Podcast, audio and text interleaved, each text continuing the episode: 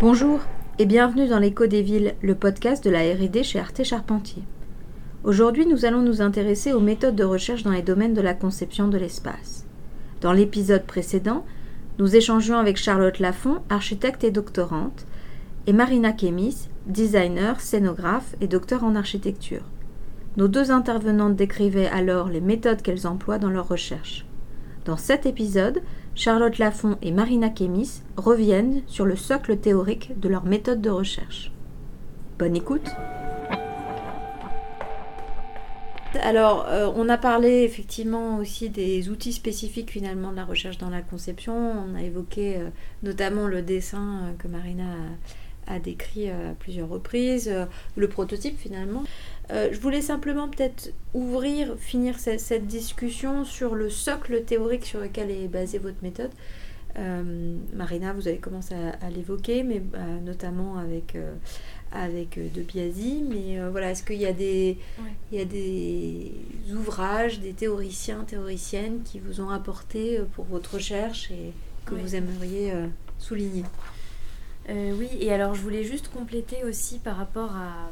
Parce que j'ai parlé aussi tout à l'heure, et ça fait, ça fait un petit peu la jonction avec cette question des références théoriques, mais le fait de mêler parfois des, des, aspects de recherche en sciences sociales et de recherche en design et en architecture. Euh, et par rapport aux, outils dont vous parliez, euh, je pense que l'outil de l'entretien euh, demeure un outil vraiment intéressant pour, en, complément du rapport à la pratique. Et en l'occurrence, et, j'y pensais pendant que, pendant que Charlotte parlait, mais de, et par rapport à, ce que tu décrivais dans les, les allers-retours aussi entre euh, le fait d'avoir réussi à avancer sur un certain pan de la recherche et du coup de s'en servir pour faire avancer l'autre côté simultanément. Euh, finalement, le rapport à, euh, en ce qui me concerne en tout cas, le rapport à la pratique du projet, c'est ce qui m'a permis de déterminer les questions spécifiques que j'allais poser à d'autres acteurs en entretien. Et finalement, il y a là, ici, bien que la méthode mise en place soit assez classiquement celle de l'entretien semi-directif, il y a d'une part la mobilisation du dessin qui crée une sorte de petite variante dans les mhm. échanges et euh, d'autre part le fait de considérer qu'on partage une forme de culture de projet professionnel euh, avec les personnes qu'on interroge. Mm. Et ça, ça, crée aussi euh, quelque chose d'un petit peu différent peut-être par rapport à un, entretien qui aurait été conduit par un sociologue extérieur, extérieur à la discipline, par exemple. et il y a vraiment eu aussi ce jeu d'aller-retour pour se dire que bien que les matériaux qui puissent être extraits de la pratique du projet observé directement et au présent et d'entretiens réalisés avec des personnes qui ont mené des projets par le passé. On a des matériaux différents, mais le fait d'avoir, pu faire émerger les questions posées aux personnes à partir d'une pratique de projet vécu, ça participe vraiment de la capacité à pouvoir vérifier des hypothèses et à traiter euh, d'enjeux de projets particuliers qui sont en général jamais évoqués par ces personnes lors d'entretiens, euh, par exemple à un magazine ou euh, d'entretiens plus classiques sur la conception architecturale. Finalement, ça permet euh, en ayant pratiqué le projet et en ayant vécu des complexités de collaboration, des problèmes parfois, de poser des questions qui puissent permettre aux personnes interrogées de faire émerger à leur tour ces problèmes, mmh. euh, qui n'auraient peut-être pas forcément été évoqués euh, spontanément. Donc finalement, avoir été dans la pratique permet de nourrir une certaine façon d'aborder une campagne d'entretien un petit peu différente. Et du coup, ben, finalement, ça me ramène notamment à j'ai déjà parlé de, Nicolas Nova, qui est socio-anthropologue et qui a travaillé sur la question de l'enquête-création en design et qui parle beaucoup de ces questions de, proximité entre des champs de recherche et en même temps de la singularité euh, des recherches en design qui peuvent s'approprier à leur façon des méthodes de recherche en sciences sociales tout en, tout en, tout en poussant les choses d'une façon différente vers la, vers la recherche en design et notamment la recherche qui mobilise le projet comme moyen de, produire des connaissances et d'investigation. Là, du coup, je parle des références, euh, enfin des références de, chercheurs qui parlent à proprement parler du rapport à la méthode. Donc, on a parlé de euh, Alain Findeli et, Anne Coste euh, mhm. sur les questions de recherche-projet, rapport à la transposition de la recherche-action dans le champ de la recherche en architecture. Donc ça, j'en étais vraiment proche et ça m'a beaucoup alimenté. Euh, il y a les questions de participation euh, observante aussi qui ont, mhm. qui ont, été, été, très riches. Et je me suis nourrie aussi pour, pour avoir cette, cette rigueur dans les situations où j'utilisais des méthodes de recherche en sciences sociales. je me suis notamment nourrie du travail sur de Florence Weber et Stéphane Beau, euh, par exemple sur le guide de l'enquête de terrain, euh, ou euh, de Jean-Claude Combessy sur la question de la méthode de la recherche en sociologie, pour aussi considérer que ces moments où les méthodes de recherche en sciences sociales entrent dans une recherche en design conservent cette rigueur scientifique qui, est exigée d'une recherche scientifique et universitaire. Mais au-delà de ça, en fait, je me suis alors euh, oui, et, bien sûr, Léo, Léo, euh, Léo Tomasi et Yvan Mazal aussi, ça a été, un, ça a été une ressource intéressante en considérant aussi que du fait qu'il y avait ce rapport aux entretiens, aux projets vécus par la pratique, à l'étude de projets analysés par d'autres auteurs dont je me sers pour euh, augmenter mon rapport à, cette série de situations de projet. ce qui était intéressant par rapport à leur travail, c'est que j'avais cette idée du rapport à, la recherche sur, pour, avec le projet, au-delà du projet. Mhm. Euh, voilà. Mais aussi ce qui, ce, qui, ce, qui a, ce qui a beaucoup alimenté mes recherches, et ça c'est quelque chose que, que j'ai posé par le, par le détail dans, dès l'introduction de la thèse, c'est le fait justement qu'elle s'inscrit à la rencontre euh, du champ de la recherche, enfin du champ des études muséales, et en France on pourrait parler des recherches en muséologie au sens large, et des recherches sur la conception architecturale. Parce qu'en fait, en, travaillant sur l'état de l'art de cette thèse, euh, j'ai détecté une zone d'ombre, une forme d'angle mort partagé entre ces deux champs euh, d'études, lié au fait que euh, les études sur la muséologie rentraient assez peu dans le temps du processus et des collaborations, et justement cette opération de traduction du récit à l'espace. Ils étaient plus sur le résultat Ils étaient davantage sur le résultat, mhm. alors pas pour tous, mais il y, a quand même beaucoup, enfin davantage d'études qui portent sur des projets qui, qui existent et qui sont réalisés. Mhm. ça arrive aussi souvent que les questions d'analyse euh, spatiale soit un prétexte pour analyser d'autres choses euh, comme le rapport aux visiteurs, les questions de médiation, mais peut-être un petit peu moins d'analyse sur le rapport entre le récit et l'espace d'un point de vue de conception, d'un point de vue de, design, d'architecture, de, scénographie. Mais évidemment, toutes ces autres recherches qui, traitent aussi, par exemple, de, de l'impact des expositions sur l'histoire de l'art, par exemple, de de euh, ben, oui, l'histoire des, l'histoire des musées, l'histoire des expositions, des analyses de l'architecture muséale beaucoup plus poussées.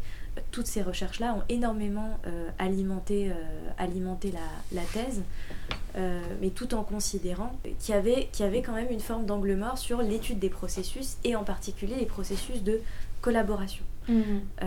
et c'est pour ça que je me suis tournée vers le champ des études portant sur la conception architecturale, mais n'étant pas cette fois spécifique au contexte du musée. Il peut y en avoir certains dont les études portent sur des projets de musée, mais ça n'est pas un champ de recherche spécifique. Mhm. Dans les deux cas, c'est des terrains de recherche qui ont vraiment acquis aujourd'hui une, une maturité et qui, qui sont extrêmement riches. Euh, et donc j'ai eu beaucoup d'éléments que j'ai pu confronter, des, choix aussi à faire dans les, dans les références théoriques euh, utilisées. Euh, et en fait, sur ces questions de conception architecturale, et c'est ce que je disais au début, j'avais cette hypothèse que dans le cadre du projet de musée, pouvaient se poser de façon particulièrement aiguë certaines questions déjà posées par euh, des études sur la conception architecturale. Mmh.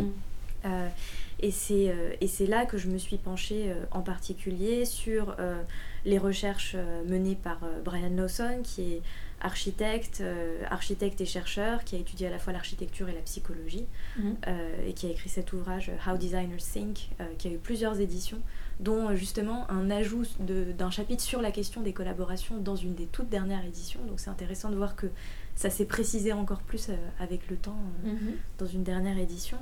Donc il y a les recherches de Brian Lawson, lui-même se réfère aussi au travail de Jane Derk, donc c'est des recherches qui appartiennent au mouvement des design methods, et le travail de, de Jane en particulier, euh, donc, qui est euh, comportementaliste, enseignante et aussi enseignante en architecture, a pu faire émerger notamment la question très particulièrement intéressante du générateur primaire dans les projets d'architecture et la façon dont une série d'intentions peut faire peut faire émerger une proposition architecturale, mais en considérant qu'il ne s'agit pas d'une solution qui arriverait immédiatement, euh, ou d'une vision directe, mais plutôt d'une identification d'une série de problèmes de départ qu'on peut puiser dans le programme, dans le site, etc., pour faire émerger une intuition qui va ensuite progressivement être confirmée par les, solutions de projet.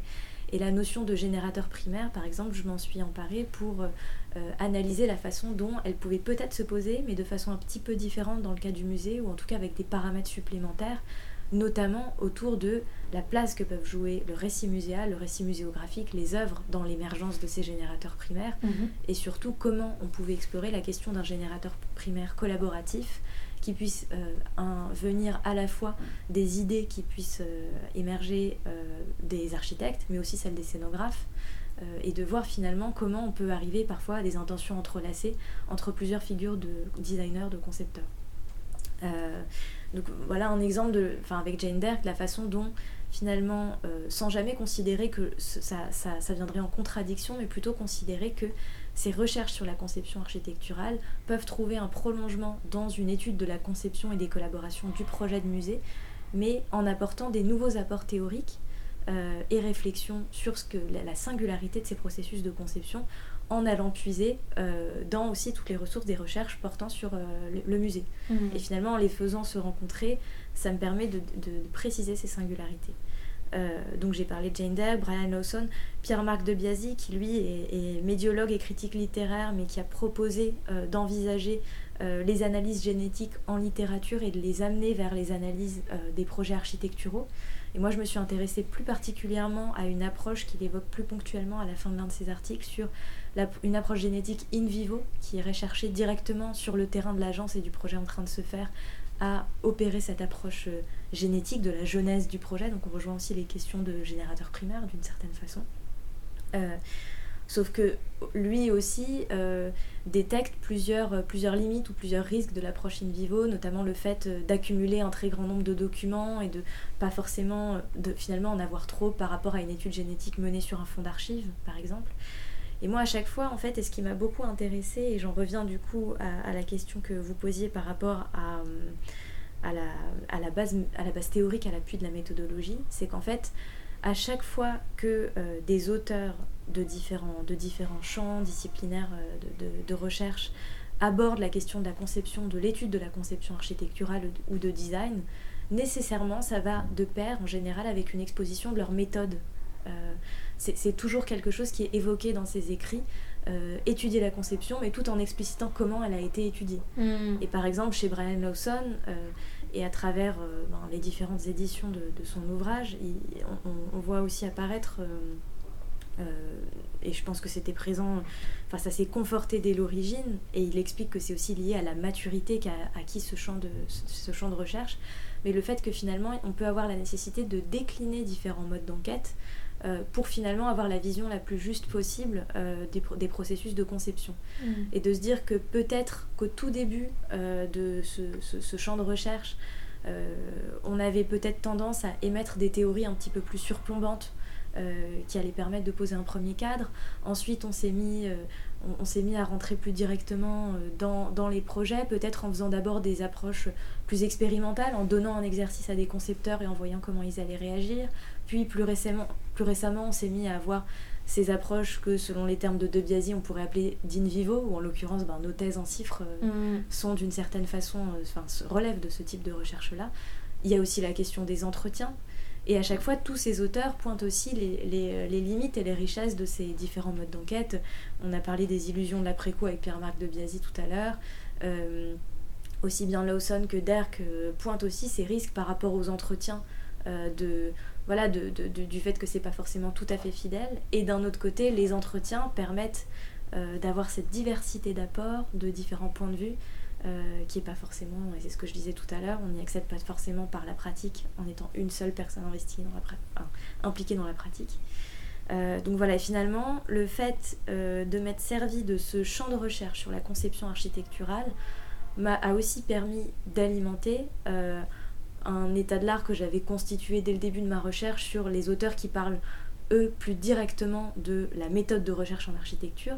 Finalement, le fait d'aller vers ces, ces- personnes qui, théorisent ou qui mènent, des études sur le processus de conception architecturale m'a nécessairement amené de nouveau vers la méthode, mais vers leur méthode, en position, positionnant aussi par rapport à ça. Peut-être un, dernier, enfin un dernier qui a été aussi très important euh, que je voudrais citer, c'est les recherches en ethnologie de l'architecture euh, d'Albenaya Neva euh, notamment, qui a mené plusieurs études au sein de l'agence OMA et, qui, finalement va traiter aussi de cette idée de, micro-histoire de projet, de ne pas rentrer dans une macro-explication, de ne pas chercher à, interpréter chaque projet comme l'élément représentatif d'une méthode absolue et systématique. Euh, il y a aussi le travail, dans la prolongation de celui d'Albena Yaneva, celui de, Brett Momersteg, euh, qui a travaillé sur notamment l'étude d'un autre projet de l'agence OMA, The Factory, où lui, il a mené une étude ben, dans les mêmes termes aussi que ce que formule Albena Yaneva, mais celle de l'étude d'une écologie complexe d'acteurs. Mm. Et ce que spécifiquement euh, Momersteg déploie, c'est l'idée de l'analyse des trajectoires de projet en, s'inspirant notamment de la notion de trajet, de trajectoire euh, chez Sorio, et en fait de, la façon dont euh, euh, ces multiples trajectoires peuvent, être, peuvent être influencées au cours du projet, et comment aussi elles sont influencées par les lieux dans lesquels, les lieux physiques dans lesquels se déroule la conception, c'est-à-dire aussi de sortir de l'étude du projet dans la seule agence d'architecture, de se demander ce qui se passe quand on passe d'un endroit à un autre. Et c'est mmh. vrai que ça m'a permis ça aussi de faire des parallèles avec, euh, avec ce que j'étudiais dans le cadre de la thèse, de considérer que, euh, par exemple, euh, quand sur le projet du panoptique d'Autun Musée Rollin, on, travaille, on va travailler à plusieurs chez les architectes, où on accueille des réunions dans nos locaux, ou alors il y a un trajet en train juste après la première visite de site, et en fait c'est là qu'intervient l'arrivée du fameux générateur primaire mm-hmm. d'un projet. Euh, souvent c'est dans le train d'ailleurs, ou juste après la visite de site, ou euh, enfin aussi il y a ce rapport à la temporalité. Euh, quand on va dans les réserves du musée avec les conservatrices et qu'on se retrouve devant un objet en particulier qui, qui, va en fait nous révéler tout un récit qu'on avait, qu'on avait besoin de mieux cerner, par exemple, ce rapport à la matérialité des choses. Mm. Il y, y, a un petit vase une fois comme ça qu'on a, est allé voir avec les conservatrices euh, en, réserve, un petit vase qui représente des singes, à l'image des, singes qui intervenaient euh, dans les, dans les arènes de gladiateurs euh, à l'époque antique. En fait, parfois, c'est des petits objets comme ça très concrets, dans des endroits très concrets, qui peuvent permettre de, débloquer une compréhension d'un récit qui, nous, va nous aider à le spatialiser. et, finalement, là, ça rejoint aussi euh, enfin, par rapport, euh, par rapport à, tout le champ que je convoque sur les questions de, de, recherche euh, sur les, dans le champ des études muséales. Moi, j'ai été énormément alimentée, notamment par les recherches de Pamela Bianchi, qui, qui, travaille sur la question de, l'espace de l'œuvre et de l'espace de l'exposition, sur les recherches de et qui va traiter de la question du récit muséal aussi de façon large, sans considérer que ça se cantonne à l'espace de, l'exposition. Euh, et que ça peut se déployer dans tout l'espace du musée, y compris dans les espaces interstitiels. Et ça, ça m'a beaucoup intéressé dans la façon de questionner les différentes frontières entre pratiques. Euh, c'est-à-dire que j'ai considéré aussi euh, puisque je disais qu'une de mes hypothèses, c'était qu'il fallait réinterroger par rapport à ces métiers hybrides, réinterroger les frontières entre pratiques, non pas les faire, éclater, parce qu'en fait, ces, pratiques ont des particularismes, mais de considérer que finalement, à un moment donné, l'architecture, la scénographie, euh, la muséographie, qui serait, euh, alors il y a plein de définitions, mais qui, pourrait, qui est souvent définie comme la conception des contenus, finalement, elles peuvent à des moments du projet avoir des, objets de conception très, très différents, le muséographe pourrait être celui qui alimente le programme, l'architecte celui qui conçoit un bâtiment, le scénographe celui qui conçoit la scénographie d'une exposition. Mais en réalité, malgré finalement ces objets de conception différents et le fait qu'à un moment donné, on aura une attention aux détails qui n'est pas la même au moment de concrétiser le projet, en réalité, il y a des moments du processus, finalement situés vers le, milieu de, ce travail-là, où toutes ces pratiques se rencontrent sur des objets communs et peuvent traiter des mêmes échelles. Euh, et où la réflexion scénographique peut se faire à l'échelle euh, architecturale et même à l'échelle urbaine et intervenir sur les questions programmatiques, euh, où l'architecture peut devenir le vecteur de, la réflexion scénographique, où le programme devient un des éléments les plus créatifs du projet. Enfin, en fait, il y a ces moments de rencontre et de points de contact entre disciplines qui font que ça entraîne beaucoup de confusion en termes de définition, mais ça fait aussi la richesse des collaborations que, que ça peut induire. Et, j'en étais arrivée là parce que je parlais aussi de, je parlais de, mon fameux vase, petit vase mhm. singe de, de euh, et du fait que, par exemple, Arnaud Sompérac, qui est un auteur qui travaille plus spécifiquement sur les questions de scénographie d'exposition, euh, qui pointe le fait qu'il y a très très peu de recherches menées sur ça et qui s'intéresse vraiment à l'espace euh, scénographique, il en propose dans les deux livres qu'il a publiés beaucoup de, définitions différentes, mais l'une d'entre elles, c'est l'idée de l'espace engendré par l'objet. Et il y a cette idée très intéressante de bah, que, en effet, très souvent, les choses peuvent fuser à partir d'un objet d'une certaine façon, et se dire on a ce groupe d'objets particuliers. Alors, en l'occurrence, celui que je citais est vraiment un tout petit objet, donc ce serait pas forcément le type d'objet charnière qui détermine tout un parcours, mais on a pu avoir dans un projet un, groupe d'œuvres qui, par sa présence, va structurer euh, tout ce qui se passe avant, tout ce qui se passe après, et mmh. finalement on arrivait à structurer non seulement une proposition scénographique, mais aussi une proposition architecturale, c'est-à-dire de se dire, euh, quand on est en train de dessiner le plan d'une nouvelle extension, et que cette extension vient elle-même se lever dans des volumes existants, réhabilitation, etc., ben, en fait, on va pouvoir, euh, en fonction des œuvres et en fonction de l'échange direct avec les architectes, de là tout l'intérêt de ne pas rendre les approches séquentielles et de réunir les acteurs, se dire bah, ici on a une mosaïque de 100 mètres carrés, ici on a un objet jalon autour duquel il faudra tourner, et en fait de générer ensemble le plan de l'architecture, de générer aussi euh, les moments où on va voir à l'extérieur et comment la vue sur l'extérieur par exemple, des objets du XVe siècle vont dialoguer avec une façade du XVe siècle et finalement faire sens et faire de l'architecture existante un objet à part entière de la collection en dialogue avec les objets exposés. Mmh, mmh.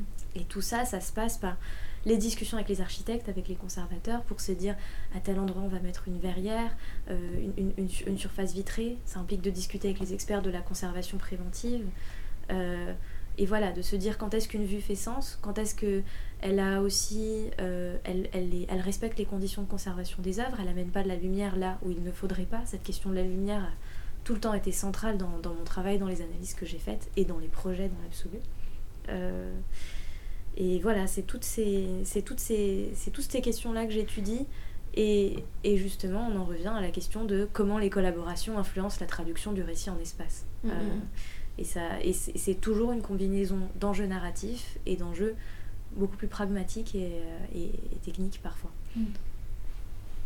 Merci. Charlotte, est-ce que vous voulez réagir sur cet aspect euh, cadre théorique? Euh, Moi, je vais l'aborder sur le cadre théorique qui a, qui a à la fois sur lequel mes différentes méthodes se sont basées, mais aussi, je dirais, mon parcours sur lequel mon parcours s'est basé puisque j'ai toujours eu cette, euh, cette appétence sur euh, en fait ce, questionnement de comment aborder la dimension sonore dans l'espace. Que ce soit comme on disait tout à l'heure dans mon diplôme de fin d'études, mais j'ai aussi fait un master 2 euh, recherche à l'EHESS sur la, la, relation entre les acousticiens et, les architectes sur la salle de la, la de Paris. Et en fait, c'est le premier socle théorique sur lequel j'ai toujours basé en fait mes différents travaux c'était vraiment la rencontre entre architecture et dimension sonore. Dimension sonore au sens large, donc à la fois l'acoustique et à la fois euh, les dimensions plus euh, sensorielles, esthétiques ou parfois musicales. Et notamment deux. Alors il y a vraiment deux ouvrages qui m'ont beaucoup marqué à l'époque et qui, que j'utilise pas forcément pour l'instant dans ma thèse, mais qui sont toujours une trame de fond à, ma pratique. C'est déjà euh, Musique de l'architecture sur les travaux de Yanis Xenakis. Mhm. Euh, et l'architecture sonore, qui était un travail du, du PUCA en 2002. Et ces deux ouvrages, en fait, euh, donc Xenakis plus la dimension musicale, architecturale, voire euh, scientifique, ingénierie, qui a vraiment développé des principes de conception de, de, la rencontre entre l'architecture et le sonore. Euh, et, l'architecture sonore du PUCA, là, c'est plus la dimension d'intervention concrète, justement, d'expérimentation, de modification de la perception sonore dans, l'architecture, par l'architecture.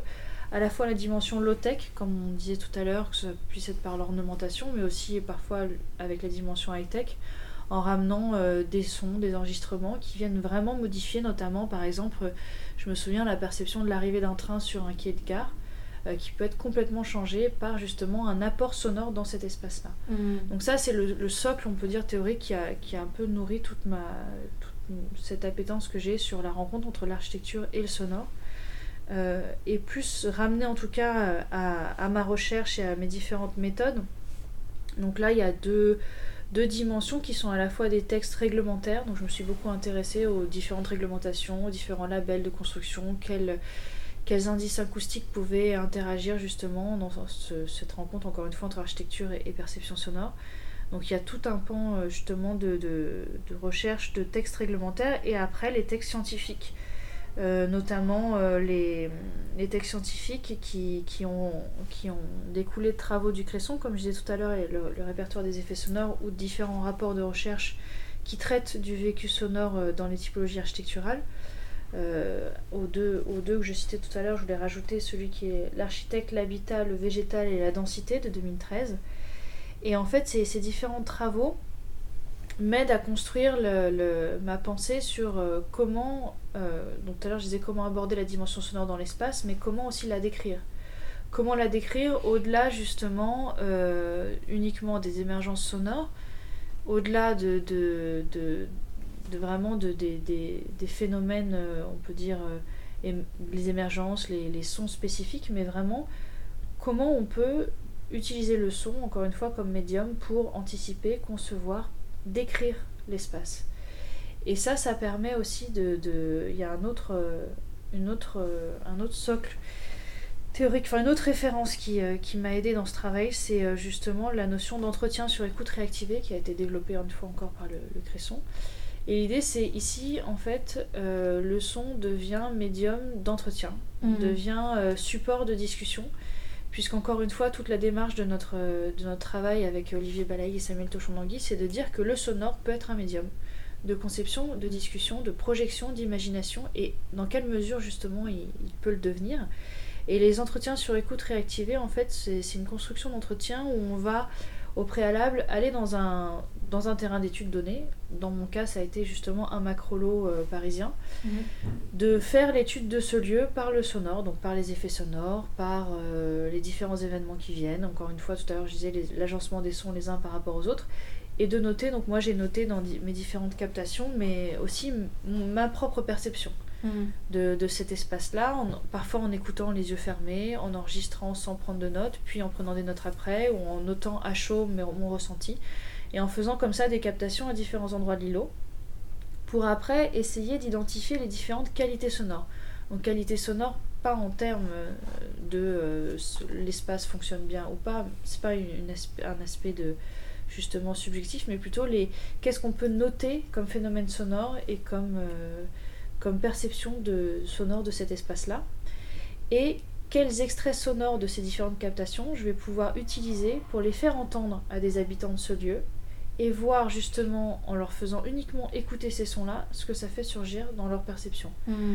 Et euh, les entretiens là que j'ai pu mener sur, euh, donc j'ai mené des entretiens sur un îlot, parce que j'en ai, étudié plusieurs, mais j'ai pas pu avoir accès à, d'autres entretiens. Mais il y a un îlot parisien sur lequel j'ai pu mener euh, plusieurs entretiens sur écoute réactivée. Donc la, méthode mise en place, c'était donc d'avoir sélectionné différents extraits à différents espaces euh, extérieurs de cet îlot-là, et à chaque fois en fait de leur faire écouter sans aucun support, euh, sans aucune photo, sans aucune indication du lieu dans lequel ça a été, la captation a été, et uniquement de leur demander qu'est-ce que vous percevez de l'espace, quel est votre ressenti sonore en fait de cet extrait sonore, comment localisez-vous les sons, et de venir les amener, enfin de, les amener progressivement, pardon, justement sur ce qu'on disait tout à l'heure, la dimension ubiquiste, mmh. euh, et quels effets sonores ils peuvent percevoir, alors que c'est à la base un, un, des un vocabulaire qu'ils ne maîtrisent pas forcément, mais voir comment justement ils, perçoivent leur, euh, leur, euh, leur, espace quotidien. Alors que souvent l'écoute en fait et, on la conscientise pas du tout puisqu'on passe dans mmh. notre espace, on se rend pas compte forcément de, de de l'écoute euh, qu'on a. Surtout que là, en plus, l'entretien est en plus fait, au casque. Donc ça, ça, met en avant encore plus justement leur, leur vécu quotidien. Et l'idée, c'est que l'entretien sur écoute réactivée puisse vraiment, quelque part, chambouler justement le rapport à l'entretien ou de juste la question posée, mais avoir ce biais de l'écoute et voir ce que ça fait, euh, ce que ça fait surgir, enfin ressurgir sur, sur le vécu du lieu. Et donc ça, ça permet, je trouve, justement d'avoir une vision complémentaire du ressenti que moi j'ai pu avoir dans le terrain et qui peut euh, parfois valider certaines hypothèses, en compléter certaines, voire infirmer d'autres hypothèses que je pouvais avoir du lieu. Et ça permet comme ça de, justement de nourrir cette méthode-là par une approche scientifique euh, qui est unique, qui est basée par le sonore. Et dans l'entretien que j'ai mené, donc à chaque fois je faisais écouter l'extrait au casque euh, sans aucune indication, comme j'ai dit tout à l'heure. Et ah, d'abord, je, leur faisais je les faisais réagir à chaud de ce qu'ils avaient euh, perçu. en essayant de justement les relancer sur le vécu et pas uniquement sur la perception, encore une fois, d'un son spécifique euh, qui va marquer leur imaginaire, encore une fois, par exemple le passage d'un avion, mm. mais vraiment les faire revenir toujours sur la perception de l'espace, et ensuite seulement leur expliquer où la captation a été faite en leur montrant une photo. Et de voir justement si euh, comment ça les fait réagir. Souvent il y a de l'étonnement, et puis petit à petit au fur et à mesure de l'entretien, ils arrivaient à un peu plus mm. localiser l'espace. Mais, euh, mais c'était assez intéressant parce que justement, en fait, on est souvent, euh, on est souvent pas, pas équipé pour, pour discuter du sonore, par, enfin, de discuter de l'espace par le sonore. On a, tendance mm. tout, enfin, on a tendance souvent à justement se focaliser sur euh, le type de son, l'aspect mm. visuel et puis l'aspect aussi agréable ou désagréable du son. Mm. Oui, puis ça peut rentrer aussi en résonance avec des logiques de simulation qu'on peut avoir du coup dans un même espace d'une manière, on va dire, euh, complètement euh, en laboratoire, quoi. Euh, juste avec des projections 3D et, les différents types de matériaux qu'on peut avoir, on peut avoir une idée quand même assez claire de quel type de, de rapport acoustique on va avoir, mais c'est pas du tout la, même logique que la perception euh, directe et l'interaction qu'on peut avoir euh, ça. Euh, sensible en fait. Et en même temps, l'avantage de ce, justement la dimension sensible, c'est que ça ramène toujours quelque part l'écoute à une expérience d'un temps donné, d'un espace donné. C'est-à-dire que comme j'ai dit tout à l'heure, les bandes sonores que j'ai composées et qu'on est en train d'affiner, à chaque fois ce ne sont que des fictions et des scénarios. Mm. d'une écoute, d'une loggia à un moment donné, à un jour donné, à une saison donnée de l'année. Donc ce qui est intéressant, c'est que le sonore permet aussi quelque part un peu plus de souplesse, peut-être que la vue, parce que comme on n'est pas habitué à aborder l'espace par le son, en expliquant justement aux, personnes euh, euh, auxquelles on fait écouter ces extraits, que ce soit dans les, enquêtes, les entretiens sur écoute réactivée ou ce qu'on va, là ce qu'on va mener, les écoutes euh, dans le prototype et les écoutes au casque de ces ambiances futures. L'idée c'est que le sonore, je trouve, permet justement une dimension expérimentale et un peu plus de souplesse dans l'imaginaire. Mhm. Parce qu'en ramenant à chaque fois l'idée que ce qu'on veut aborder, c'est pas uniquement, c'est surtout pas l'aspect agréable, désagréable, insonorisation, protection, mais plutôt la dimension de qu'est-ce que vous, enfin, que percevez-vous de l'espace, comment les sons s'agencent entre eux, Comment, euh, comment, vous, vous, comment vous ressentez par exemple votre logement par rapport à ça, par rapport à la ville Ça amène d'autres dimensions euh, de, l'architecture et de l'urbanisme qu'on n'aurait pas forcément, je trouve, euh, avec, avec la vue. Absolument, et du coup on revient à cette complexité de la notion d'ambiance hein, qu'on a peu développée là, mais qui a notamment été décrite par Grégoire Shelkoff dans, dans, un de ses articles qui s'appelle Expérimenter l'ambiance par l'architecture. Euh, et qui parle justement de ces différents degrés d'espace vécu et de la notion de, à la fois du corporel, des phénomènes lumineux, sonores, climatiques et en fait de cette, euh, de cette expérience sensible en fait de l'espace et qui revient aussi euh, à trois auteurs qui ont permis de théoriser cette notion d'ambiance qui sont euh, donc sont Bachelard, euh, Norbert Schulz et euh, Merleau-Ponty notamment. donc là plutôt sur la phénoménologie de l'espace.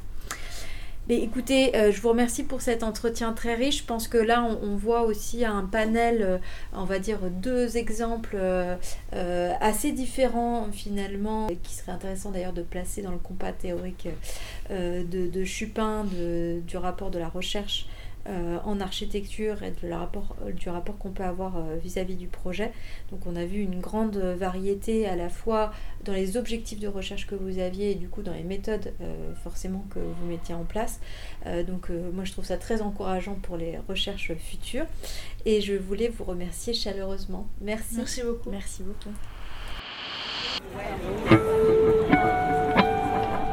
Une émission d'Arte Charpentier présentée par Sophia Verguin. Rendez-vous sur notre site internet arte-charpentier.com, rubrique Perspective, pour retrouver podcasts et articles sur nos sujets de recherche.